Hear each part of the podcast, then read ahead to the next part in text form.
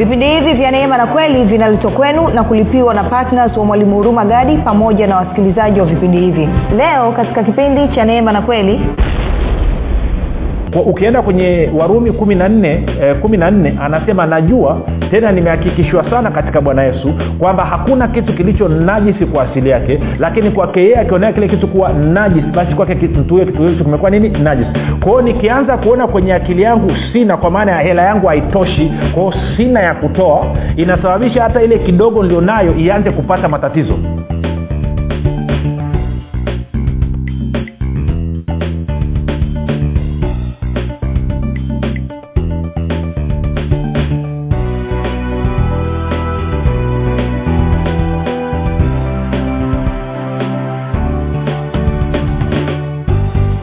popote pale ulipo rafiki ninakukaribisha katika mafundisho ya neema na kweli. Jina langu naitwa huruma gadi. Ninafuraha kwamba umeweza kuungana nami kwa mara nyingine tena ili kuweza kusikiliza kile ambacho bwana yesu ametuandalia kumbuka tu mafundisho ya neema na kweli yanakuja kwako kila siku muda na wakati kama huu yakiwa na lengo la kujenga na kuimarisha imani yako wewe unanisikiliza ili uweze kukua na kufika katika cheo cha kimo cha utimilifu wa kristo.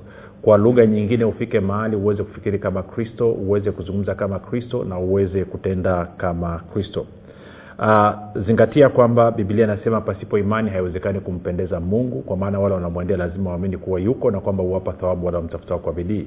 Tena inasema kwamba mwenye haki ataishi kwa imani katika warumi moja kumi na saba. Hivyo fanya maamuzi ya kuishi kwa imani na ndio maana tunakuletea mafundisho haya ili kujenga na kuimarisha imani yako ili mwenendo wako wa kila siku huwe ni mwenendo wa imani. Uh, kufikiri kwako kuna mchango wa moja kwa moja katika kuamini kwako. Ukifikiri vibaya utaamini vibaya. Ukifikiri vizuri utaamini vizuri. Fanya maamuzi ya kufikiri vizuri. Na kufikiri vizuri ni kufikiri kama kristo. Na ili uweze kufikiri kama kristo huna budi kuwa mwanafunzi wa kristo. Na mwanafunzi wa kristo anasikiliza na kufuatilia mafundisho ya neema na kweli. Kama ungependa kupata mafundisho haya kwa njia ya picha video manake unaenda kwenye youtube chanel yetu inayoitwa mwalimu huruma gadi. Subscribe bonyeza kengele lakini pia usisahau kushea link hiyo na wapendwa wengine lakini zaidi ya yote ukishaangalia video usisahau kulike lakini kama ungependa kupata mafundisho kwa njia ya sauti unaweza kupata kupita katika uh, podcast yetu. Inayoitwa mwalimu huruma gadi. Unaweza ukaipata kwenye google podcast unaweza ukapata kwenye apple podcast lakini pia unaweza kupata kwenye spotify. Ingia pale pakua alafu subscribe ukishaandika mwalimu huruma gadi itakuja podcast ya kwetu subscribe alafu utapata mafundisho haya utaweza kupakua ukasikiliza offline kwa wakati wako mwenyewe. Kumbuka audio zetu mb zake ni ndogo sana takriban mb kumi na moja. Kwa hiyo kwa mb sabini na saba unapata mafundisho na ufahamu wiki nzima. Lakini kama ungependa kupata mafundisho ya kwa njia ya whatsapp ama telegram tuna grupu linaitwa mwanafunzi wa kristo. Tuma ujumbe mfupi sema niunge katika namba 764 5242 7645242 nawe utaungwa. Tunaendelea na somo letu linalosema fedha ni zawadi kutoka kwa mungu. Tumekuwa tukizungumza mambo mbalimbali tukirekebisha mambo ya hapa na pale na pale kuweka ufahamu wetu sawasawa ili tuweze kuingia kwenye uhalisia wa kile ambacho mungu alikikusudia niseme tu mambo machache kabla hatujaendelea kwamba ni kushukuru wewe ambao umekuwa ukifuatilia mafundisho ya neema na kweli kila siku. Umekuwa ukihamasisha wengine na umekuwa ukifundisha wengine kile ambacho umejifunza. Asante sana kwa kuthibitisha kwamba ni mwanafunzi wa kristo kwa vitendo. Ni kushukuru pia wewe ambao umekuwa ukifanya maombi kwa ajili ya vipindi vya neema na kweli wasikilizaji wa vipindi vya neema na kweli kwa ajili ya kwangu mimi pamoja na timu yangu. Asante sana kwa maombi yangu. Nikutie moyo tu endelea kuhamasisha wengine washirikiane nawewe katika maombi. Umoja wenu ni nguvu na unaleta mabadiliko na mageuzi makubwa katika taifa letu la tanzania. Na mwisho ni kushukuru wewe ambaye umefanya maamuzi ya kuwa patna wa vipindi vya neema na kweli. Asante kwa kuonyesha upendo wako kwa kristo. Asante kwa kuonyesha kuwa unajali ufalme wa mungu. Asante kwa kusema ufalme wa mungu kwanza. Asante kwa kusema kwamba mimi sitakuwa mchoyo nitatumia sehemu ya mapato yangu ambao bwana amenibariki kuhakikisha kwamba wengine wanafikiwa na injili kwa njia ya redio. Kwa hiyo ongera sana kwa kuwa patna na kwa wale ambao hamjawa patna wanasema kwa nini tunatakiwa kuwa patna unatakiwa kuwa patna kwa sababu gharama ya kuendesha injili ni kubwa. Sikiliza. Hivi vipindi unavyovisikia kila siku vinakuja kwako nalipa. Haviruki bure. Radio stations hizi tunazilipa na wanataka hela yao. Na wao wanahitaji fedha kwa ajili ya shughuli zao. Wana kodi za serikali za kulipa lakini pia wana ada mbalimbali za kulipa lakini zaidi ya yote pia wana gharama za kuwalipa wafanyakazi na umeme na kadhalika. Kwao wanahitaji fedha. Na kwa hiyo ndo maana wanachaji. Lakini sio hivyo tu wengine wanadhania kwamba kwa kuwa narusha vipindi kila siku nina wafadhili na wazungu wako wananiunga mkono. Sina mzungu sina mtu yoyote zaidi ya mzungu yesu. Na mzungu yesu akasema wewe na mimi ndio tushirikiane kulipa gharama za redio ili baraka ya bwana iendelee kupita kwetu kwa sababu tuliitwa tuwe baraka. Kwao kama haujafanya maamuzi ya kuwa patna vipindi vya neema na kweli kwa kuwa kuwa unadhania kwamba magadi anarusha vipindi bure ama ana wafadhili wazungu analipa. Sina wafadhili kutoka nje na wala sirushi vipindi bure nalipa. Kwa hiyo karibu sana ufanye maamuzi ya msingi leo hii. Tushirikiane kwa pamoja pamoja na wapendwa wengine tuhakikishe kwamba injili inasonga mbele kwa njia ya redio. Kumbuka kuna watu hawatakaa waweze kusikia injili ama kweli ya kristo isipokuwa kwa njia ya redio tu.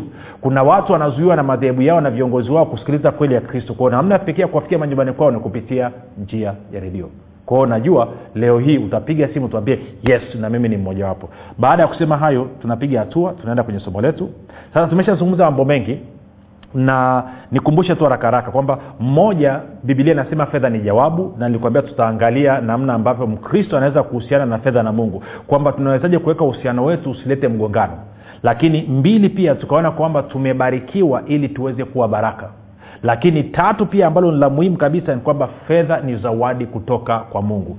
Kwa hiyo tunatakiwa tuenende katika maarifa tusije tukaruhusu tukaanza kuitumikia fedha na kuiabudu fedha badala ya kumwabudu na kumtumikia mungu. Tusije tukaanze kuipenda fedha kuliko kumpenda mungu. Tusije tukaanze kuiheshimu fedha kuliko kumheshimu mungu. Na kiukweli kabisa maisha ya wakristo wengi sana wanatumikia fedha na wanaiheshimu fedha kuliko kumheshimu mungu kuliko kutaka kumtumikia mungu. Hayo ndio ambayo tunataka kurekebisha lakini tukazungumza pia tukaona kwamba mungu alipombariki adamu pia alimpa alimwezesha kwa uwezo wa kiungu ili aweze kutawala vitu vyote lakini pia akampa mche wenye mbegu ndani yake na mti wenye matunda yenye mbegu ndani yake uwe chakula.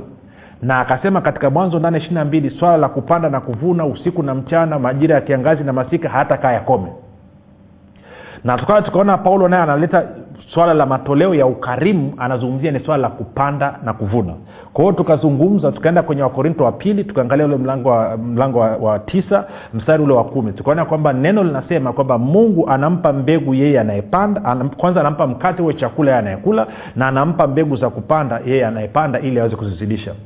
Kwao jana nikakwambia na kama hujasikiliza mafundisho ya nyuma fanya hivyo si itakuwa ni vigumu sana kuweza kuendelea na mimi kama yale ya nyuma hujasikiliza. Unayapataje? Nenda kwenye google podcast ama apple podcast ama kwenye spotify. Andika mwalimu huruma gadi subscribe. Mafundisho yote ya nyuma utayapata kwa njia ya sauti. Tunaendelea. Kwa hiyo tukaona kwenye swala la kupanda na kuvuna kwamba unatakiwa uanze na roho mtakatifu umalizie na roho mtakatifu. Tukaona mithali tatu tano sita anasema kwamba mtumaini bwana kwa moyo wako wote wala usizitegemee akili zako mwenyewe. Isi akili yako itapinga. Ndio maana tunavyozungumzia swala la kanuni ya kupanda na kuvuna akili za watu zinapinga. Kuna watu wengi sana wananiandikia wanasema mwalimu unapotosha watu kwani unaambia watu fungu la kumi? Kwani unaambia watu apande tuko kwenye neema kila kitu natokea kije kije bure. Na naambia nawewe mbona unakula mbona unavuta hewa. Si, kwa sababu hili lijitu msamee huyu mtu kwa sababu ya kutumia akili badala ya kwenda na moyo wake sawasawa na neno la mungu linavyosema ndio maana analeta hoja za kipuuzi za kijinga za mwilini. Lakini ndio maana bibilia paulo anasema pia mtu mwenye tabia ya mwilini hawezi kuyapokea mambo ya roho. Ndio maana nikasema anza na roho mtakatifu umalizie na roho mtakatifu. Maana kwa nini roho mtakatifu? Kumbuka roho mtakatifu ndiye bwana wa mavuno. Roho mtakatifu he is the lord of harvest yeye ni, ni bwana wa mavuno kwa maana ya kuvuna watu na kwa maana ya kuvuna kitu kingine chochote. Kwao yeye ni bwana wa mavuno. Kama roho mtakatifu ni bwana wa mavuno ndiye anaweza kukuongoza. Anaweza kuongoza wakati gani wa kupanda? Wakati gani wa kupalilia wakati gani wa kuvuna. Atakuongoza katika njia zote. Shida ya kwamba watu wengi wanafundishwa hii alafu wananyanyuka tamaa wanalipuka. Kichocheo cha wao kupanda na kuvuna wala sio kwa sababu wanampenda mungu wala sio kwa sababu wanamheshimu mungu wala sio kwa sababu wameamua kutegemea ufalme wa mungu. No, no, no. wanapanda kwa sababu ya tamaa zao wenyewe. Na hiyo inawaletea shida. Na kwa kuwa unaongozwa na tamaa sasa humsikilizi roho mtakatifu tena. Ndio maana wengine wanafanya kaa vile kamari. No, no, no. ukimruhusu roho mtakatifu maana yake ni kwamba atakusaidia. Kumbuka bwana yesu alisema roho mtakatifu ndiye mwalimu wetu. Atatufundisha na kutukumbusha. Yeye ndo ana uwezo ndio maana unaweza ukaenda mahali ukasikia mtu anahamasisha toa toa toa toa alafu ukataa kutoa roho akwambia usitoe. Sio hapa. Usitoe hapa. Ama ukataa kutoa ulikuwa nataka kutoa lake hapa toa elfu kumi. Alafu sehemu fulani peleka elfu tisini. Tunakwenda sawasawa ndio maana lazima umshirikishe unasema lakini mwalimu sijui kuisikia unaisikia? Unaisikia? Unasema huyu aliyekuambia usikilize kipindi leo ni yeye. Sio wewe. Wewe kwa akili zako huwezi kusikiliza neno la mungu. Huwezi. Kwa hiyo wewe unaisikia sauti. Mtu asikudanganye kwamba usikii sauti ya mungu unaisikia. Kwa hiyo nikakwambia anza na roho mtakatifu malizia na roho mtakatifu. Sasa kwa kuwa tunazungumza swala la kupanda na kuvuna na tukuwa tunaangalia roho niongozi namna ya kujua mbegu. Jana nikakwambia moja njia mojawapo ni kwamba nikipata fedha nimsikilize roho ataniambia. Nikakwambia wakati mwingine unaweza ukapata hela akakwambia huu ni mkate. Wakati mwingine ukapata hela yote akakwambia hii hapa ni mbegu. Wakati mwingine ukapata hela akakwambia gawanye. Kiasi hichi hapa ni mkate kiasi hichi hapa ni mbegu. Wakati mwingine uka, uka, siku ananyelewa na nikakwambia wakati mwingine unaweza kuwa umemwomba labda mungu jana nilikwambia labda umeomba shilingi laki tatu. Ikija laki tatu yote huo ni mkate hiyo ni ya matumizi lakini kama imekuja pungufu labda imekuja shilingi elfu sabini ama imekuja shilingi elfu thelathini imekuja shilingi elfu kumi ama imekuja shilingi laki na hamsini wakati mwingine hiyo ni mbegu anataka upande.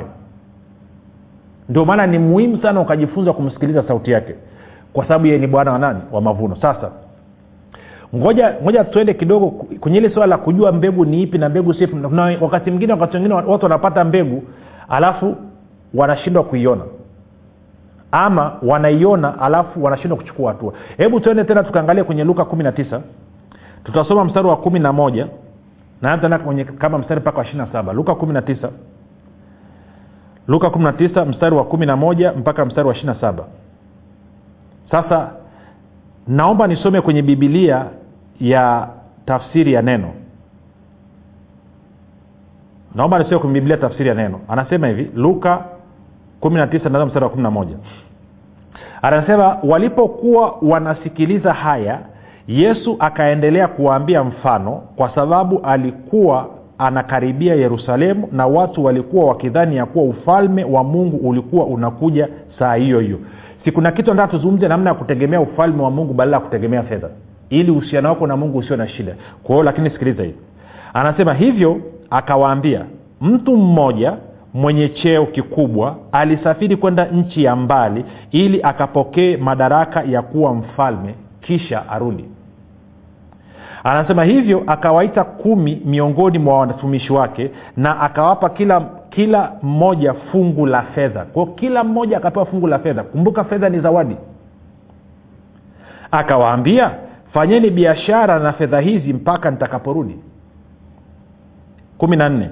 Lakini raia wa nchi yake walimchukia wakapeleka ujumbe na kusema hatutaki huyu mtu awe mfalme wetu. Kwao hatutaki huyu mtu atutawale. Kama vile ambavyo kuna wakristo hawataki mungu awatawale kwenye eneo lao la fedha hawataki. Hawataki kabisa hawataki hawataki.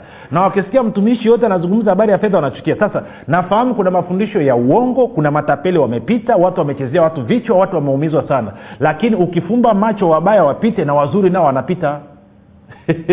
Siko anajielewa kumi na nne.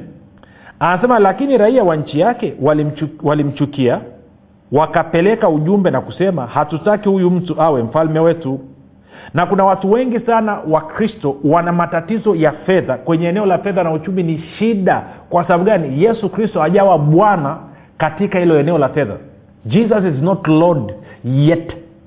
Bado bwana yesu hajawa bwana katika uchumi wao. Bado bwana yesu hajawa bwana katika fedha zao. Na ndio maana wanasota. Okay. kumi na tano. Labda nikuulize unanisikiliza je yesu ni bwana katika fedha zako na uchumi wako hivi akaja nataka ujipime mwenyewe. Hivi bwana yesu akaja sasa hivi? Akakwambia nataka uchukue asilimia themanini ya akiba ulionayo utoe kwa ajili ya kazi yangu. Utathubutu hivi akaja akakwambia sasa hivi chukua shilingi milioni kumi. Nataka uende ukalipie kwa mfano labda vipindi vya nenda kalipie vipindi vya neema na kweli kwenye redio. Mpigie simu mwalimu ruma gadi akwambie hiyo redio mvao unasikiliza uchukue milioni kumi iende ikalipie moja kwa moja redioni. Je utathubutu ama utashikwa na presha je utamkubalia bwana yesu useme ndio bwana napeleka. Ama utakataa utabishana utamfunga shetani sema nenda nyuma shetani. Katika jina la yesu kristo. Roho uchonganishi. Okay kumi na tano. Hata hivyo alirudi akiwa amekwisha kupokea mamlaka ya ufalme akawaita wale watumishi wake aliokuwa amewaachia fedha ili afahamu ni faida kiasi gani kila mmoja wao aliyopata kwa kufanya biashara. Kwa anasema ile fedha kumbuka walipewa hawa watu sio ya kwao. Walipewa na huyu kiongozi wao na huyu mfalme wao ama huyu mwenye cheo. Akawaambia wachukue wafanyie biashara waongeze wazalishe ile fedha. Kumbuka baraka ya bwana ni ili uweze kuzalisha. Wewe umebarikiwa ili uweze kuwa baraka. Kwa hiyo umebarikiwa ili uweze kuzalisha. Kwa hiyo fedha unayopewa na bwana kwa ajili wakati yes ni sehemu ni kwa chakula lakini sehemu nyingine ni kwa ajili ya kufadhili na kukopesha ili iweze kuleta faida. Wewe umeifanyia nini kumi na tano. Hata hivyo alirudi akiwa amekwisha kupokea mamlaka ya ufalme akawaita wale watumishi wake aliokuwa amewaachia fedha ili afahamu ni faida kiasi gani kila mmoja wao aliopata kwa kufanya biashara. Sikia. Wa kwanza akaja na kusema bwana kutokana na fedha ulioniachia nimepata faida mara kumi zaidi yule bwana akamjibu umefanya vizuri mtumishi mwema kwa sababu umekuwa mwaminifu katika wajibu mdogo sana na kupa mamlaka juu ya miji kumi. Hebu tutafakari kidogo hii. Huyu jamaa amekuwa mwaminifu katika fedha. Alafu bwana wake anamwambia umekuwa mwaminifu katika lililo dogo sana. Basi nakupa umiliki miji kumi kwao anasema nini bwana yesu? Anasema eneo la fedha uaminifu katika eneo la fedha ni jambo dogo sana. Sio ishu lakini wakristo wamegeuza eneo la fedha kuwa ni jambo kubwa sana. Unajua kwa nini? Kwa sababu kwenye akili zao hawaoni kuwa fedha ni zawadi. Wanaona fedha sio zawadi. Fedha ni matokeo ya wao kuvuja jasho. Okay. Tuendelee mstari wa kumi na nane wa pili naye akaja akasema bwana fedha yako imeleta faida mara tano zaidi. Bwana wake akajibu nakupa mamlaka juu ya miji mitano. Kisha akaja yule mtumishi mwingine akasema bwana hii hapa fedha yako.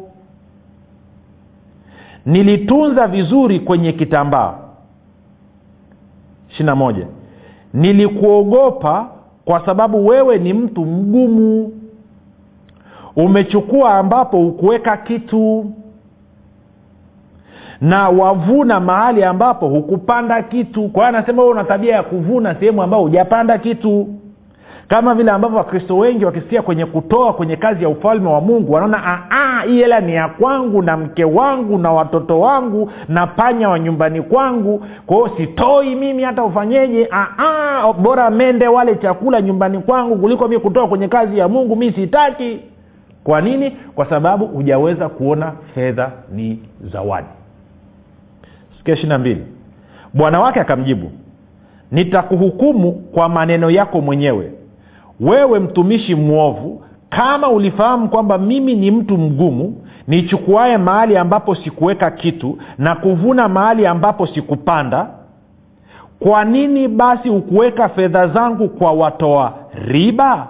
Ili nitakaporudi nichukue iliyo yangu na riba yake? Ndipo akawaambia wale waliokuwa wamesimama karibu mnyang'anyeni fungu lake la fedha mkampe yule mwenye kumi. Wakamwambia bwana mbona tayari anayo mafungu kumi? Akawajibu nawaambia kwamba kila aliye na kitu ataongezewa lakini yule asiye na kitu hata alicho nacho atanyang'anywa. Rafiki taenda ratibu kilichomfanya huyu mwenye mmoja afiche hii talanta kwenye kitambaa asiende kuifanyia kazi izalishe ni kwa sababu kwenye akili yake alikuwa anaona hana. Unaenda sawa? Alikuwa anaona hana. Na kwa kuwa alikuwa anaona hana basi anasema hata kile kidogo alichonacho ananyang'anywa. Yule watano na yule wa mbili kwenye akili yake alikuwa anaona anayo. Ndio maana akachukua ile tano fungu la fedha zile tano akaenda akafanyia biashara akazalisha nyingine tano. Na bwana wake anamwambia kwa kuwa umekuwa mwaminifu katika lililo dogo. Basi maana yake ni kwamba tawala miji kumi. Kuna watu wengine wanataka kumtumikia mungu. Na hii nizungumze na watumishi. Mtumishi unataka kuwa na huduma kubwa unataka kufikia mamia kwa maelfu ya watu. Unataka kufanya mambo makubwa. Unataka watu wapone. Unataka watu wafunguliwe. Alafu kila mara bwana yesu anavyokupa fedha huwi mwaminifu. Kumbuka fedha ni zawadi kutoka kwake anategemea sehemu utumie kwa mahitaji yako lakini anategemea sehemu ufanyie biashara kwa maana nini? Upande utoe katika ufalme wa mungu. Kumbuka katika marko kumi ukisoma ule mstari kuanzia mstari wa ishirina tisa bwana yesu anasema kwamba hakuna mtu aliacha ndugu mme ndugu mke ndugu wake kwa ajili ya kwangu mimi na kwa ajili ya injili ambaye hatarudishiwa mara mia. Kwa bwana yesu anapokupa fedha kama zawadi anategemea kwamba utaipanda katika ufalme wake utaipeleka na kuiachilia katika kazi ya kupeleka injili kupeleka kweli ya kristo alafu utaaminia mavuno. Kwa sababu gani? Anakupa mbegu ya kupanda ili aizidishe na anakupa mkate uwe chakula. Lakini watu wengi wanashindwa kuona ya kupanda wanashindwa kuona ya kutoa katika kazi na ufa, ya ufalme wa mungu. Kwa sababu gani? Kwenye akili yao wanaona hawana. Sasa angalia anasema mwenye nayo tusomole mstari pale wa ishiri na sita. Anasema akawajibu nawaambia na, na kwamba kila aliye na kitu ataongezewa lakini yule asiye na kitu hata alichonacho atanyanganywa. Anasema yule asiye na kitu hata alichonacho atanyanganywa. Okay kama bwana yesu umeshasema huyu mtu hana kitu inakuwaja unasema tena asiye na umesema huyu mtu hana kitu inakuwaja unasema tena kile alichonacho atanyanganywa? Maana yake ni kwamba aonavyo mtu nafsini mwake ndivyo alivyo. Mithali ishiri na saba. Ukienda kwenye warumi kumi na nne eh, kumi na nne anasema najua tena nimehakikishwa sana katika bwana yesu kwamba hakuna kitu kilicho najisi kwa asili yake lakini kwake yeye akionea kile kitu kuwa najisi basi kwake mtu huyo kitu hicho kimekuwa nini? Najisi. Kwa nikianza kuona kwenye akili yangu sina kwa maana ya hela yangu haitoshi kwa hiyo sina ya kutoa inasababisha hata ile kidogo nilionayo ianze kupata matatizo. Unanyelewa nachokizungumza kwamba ninao labda shilingi elfu hamsini nasikia kabisa natakiwa kutoa kwa ajili ya injili. Nasikia kabisa msukumo ndani mwangu roho ananyembea kwamba toa shilingi elfu ishirini. Alafu naweza kusema lakini sina. Mimi nahitaji na elfu hamsini. Lakini nilikuwa nahitaji shilingi laki mbili. Sasa nayo elfu hamsini tu. Alafu tena nitoe tena shilingi elfu ishirini sina. Maana yake nini? Hata hiyo elfu hamsini ulionayo sasa bwana yesu anasema inachukuliwa. Sio mungu anachukua. Ndio ndio ndio mfumo ulivyotengenezwa na mungu. Ukiona unayo unazidishiwa ukiona hauna hata kile kidogo ulichonacho kinaondoka. Na njia mojawapo ya kuonyesha kuwa unayo ni kutoa. Kwa sababu gani? Umebarikiwa ili uwe baraka. Kwa hiyo unaposema sina ya kutoa ni kwa sababu wewe unafikiri kama huyu mtu wa talanta moja. Badilisha kufikiri kwako. Anza kuona kuwa unayo kwa kuwa fedha ni zawadi kutoka kwa mungu alafu utashangaa. Hebu anza utaratibu huu ukipata fedha sema bwana yesu wewe ni bwana juu ya fedha zangu. Mwezi huu nimepata kiasi hichi hapa. Nahitaji kusikia kutoka kwa roho wako nifanyeje. Utashangaa. Utashangaa jinsi ambavyo hiyo fedha itatosha. Utashangaa jinsi ambavyo itatosha mahitaji yako yote lakini utashiriki katika kazi ya injili. Utashiriki katika kusaidia watu na haitakaa iishe. Sasa hivi nakuletea shida kwa sababu gani? Wewe ni ndio bwana mwenyewe wa fedha yako. Kumbuka mitume walipokuwa na watu elfu tano nyikani walikuwa na samaki wawili na mikate mitano. Walifanyaje? Waliipeleka mikononi mwa yesu. Ilivyoenda mikononi mwa yesu ikafanya nini? Ikaama ufalme. Ilivyoama ufalme ikafanya nini? Ikazidishwa. Sasa kesho tutaanza kuangalia namna gani fedha nilionayo naiweza kuitia mikononi mwa yesu ili iweze kuama ufalme. Alafu baada ya hapo atanielekeza nichukue kiasi gani cha kupeleka wapi na kiasi gani kibakie. Utashangaa jinsi ambavyo utakuwa huko katika utele umejaribu kujiongoza mwenyewe katika eneo la fedha badala ya kuongozwa na roho mtakatifu na matokeo yake ndo umejaa madeni hela haitoshi kila siku. Unaonaje ukafanya maamuzi? Yesu akawa bwana juu ya fedha na uchumi wako. Hata ukisikia unaona jinsi unavyokataa maana achukue hela yangu. Ah chukue hela yako yote. Yeye ndo aliyekupa kila kitu. Dunia yenyewe unayokaa hapa ni yeye ameumba hiyo nyumba unayokaa machirio zote zilizotumika ni yeye mwenyewe aliumba. Sasa wewe mwenyewe umeumbwa na yeye. Alafu unataka kuifanya mjanja huwezi kujiongoza mwenyewe. Lazima uanze kujifunza akuongoze yeye. Hiyo ndio hatua ya kwanza kabisa. Lakini yesu hawezi kuongoza kupitia roho wake katika fedha na uchumi wako kama hujampokea kuwa bwana na mwokozi wa maisha yake. Kwao hatua ya kwanza ni kutoa maisha yako kwa yesu. Kwao kama ungependa kutoa maisha yako kwa yesu leo ifanya maombi yafuatayo yazoe katika vilindi vya moyo wako. Sema mungu wa mbinguni nimesikia habari njema. Ninajua yesu kristo ni mwanao. Alikufa msalabani ili aondoe dhambi zangu zote.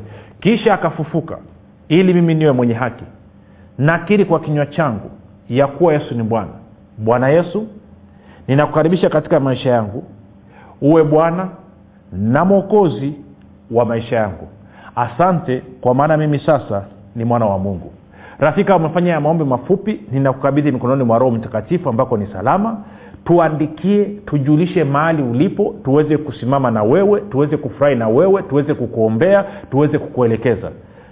Fanya namna hiyo usikae kimya tupe taarifa. Kumbuka wewe ni wa muhimu sana. Tukutane kesho muda na wakati kama huu. Jina langu naitwa huruma gadi. Yesu ni kristo na bwana kwa nini usifanye maamuzi sasa ya kuwa patna wa mwalimu huruma gadi katika kueneza injili kwa njia ya redio kupitia vipindi vya neema na kweli? Ungana na mwalimu huruma gadi sasa. Ubadilishe maisha ya maelfu ya watu kwa kuwa patna wa vipindi vya neema na kweli katika redio. Kwa kutuma sadaka yako ya upendo sasa kupitia nambari 7645242 au 6735242 au 7895242 kila unapotoa sadaka yako ya upendo tambua kwamba bwana atakufanikisha katika mambo yako yote unayoyafanya. Mungu ataachilia kibari cha upendeleo katika maisha yako na hivyo kufungua milango yote iliyokuwa imefungwa. Bwana ataachilia neema maalum ambayo itasababisha utoshelevu katika maeneo yote ya maisha yako ili wewe uzidi sasa katika kila kazi njema. Mungu aliyemtuma mwalimu huruma gadi kupitia yesu kristo atawajibika katika kuhakikisha anakujaza mahitaji yako yote sawasawa na wingi wa utajiri na utukufu wake. Katika kristo yesu utafaidika na maombi maalum yanayofanywa na mwalimu huruma gadi pamoja na timu yake kwa ajili ya patnas na watu wote wanaochangia vipindi vya neema na kweli ili baraka ya bwana izidi kutenda kazi kwa ufanisi katika maisha yako fanya maamuzi sasa ya kuwa patina wa mwalimu huruma gadi katika vipindi vya neema na kweli kwa njia ya redio ili ueneze njili ya ufalme wa mungu na kufanya mataifa yote kuwa wanafunzi wa kristo kama bwana yesu alivyoagiza. Ushiriki wako ni muhimu sana katika kufanya wengine wamjue yesu kristo tuma sadaka yako ya upendo sasa kupitia nambari 7645242 au 6735242 au 7895242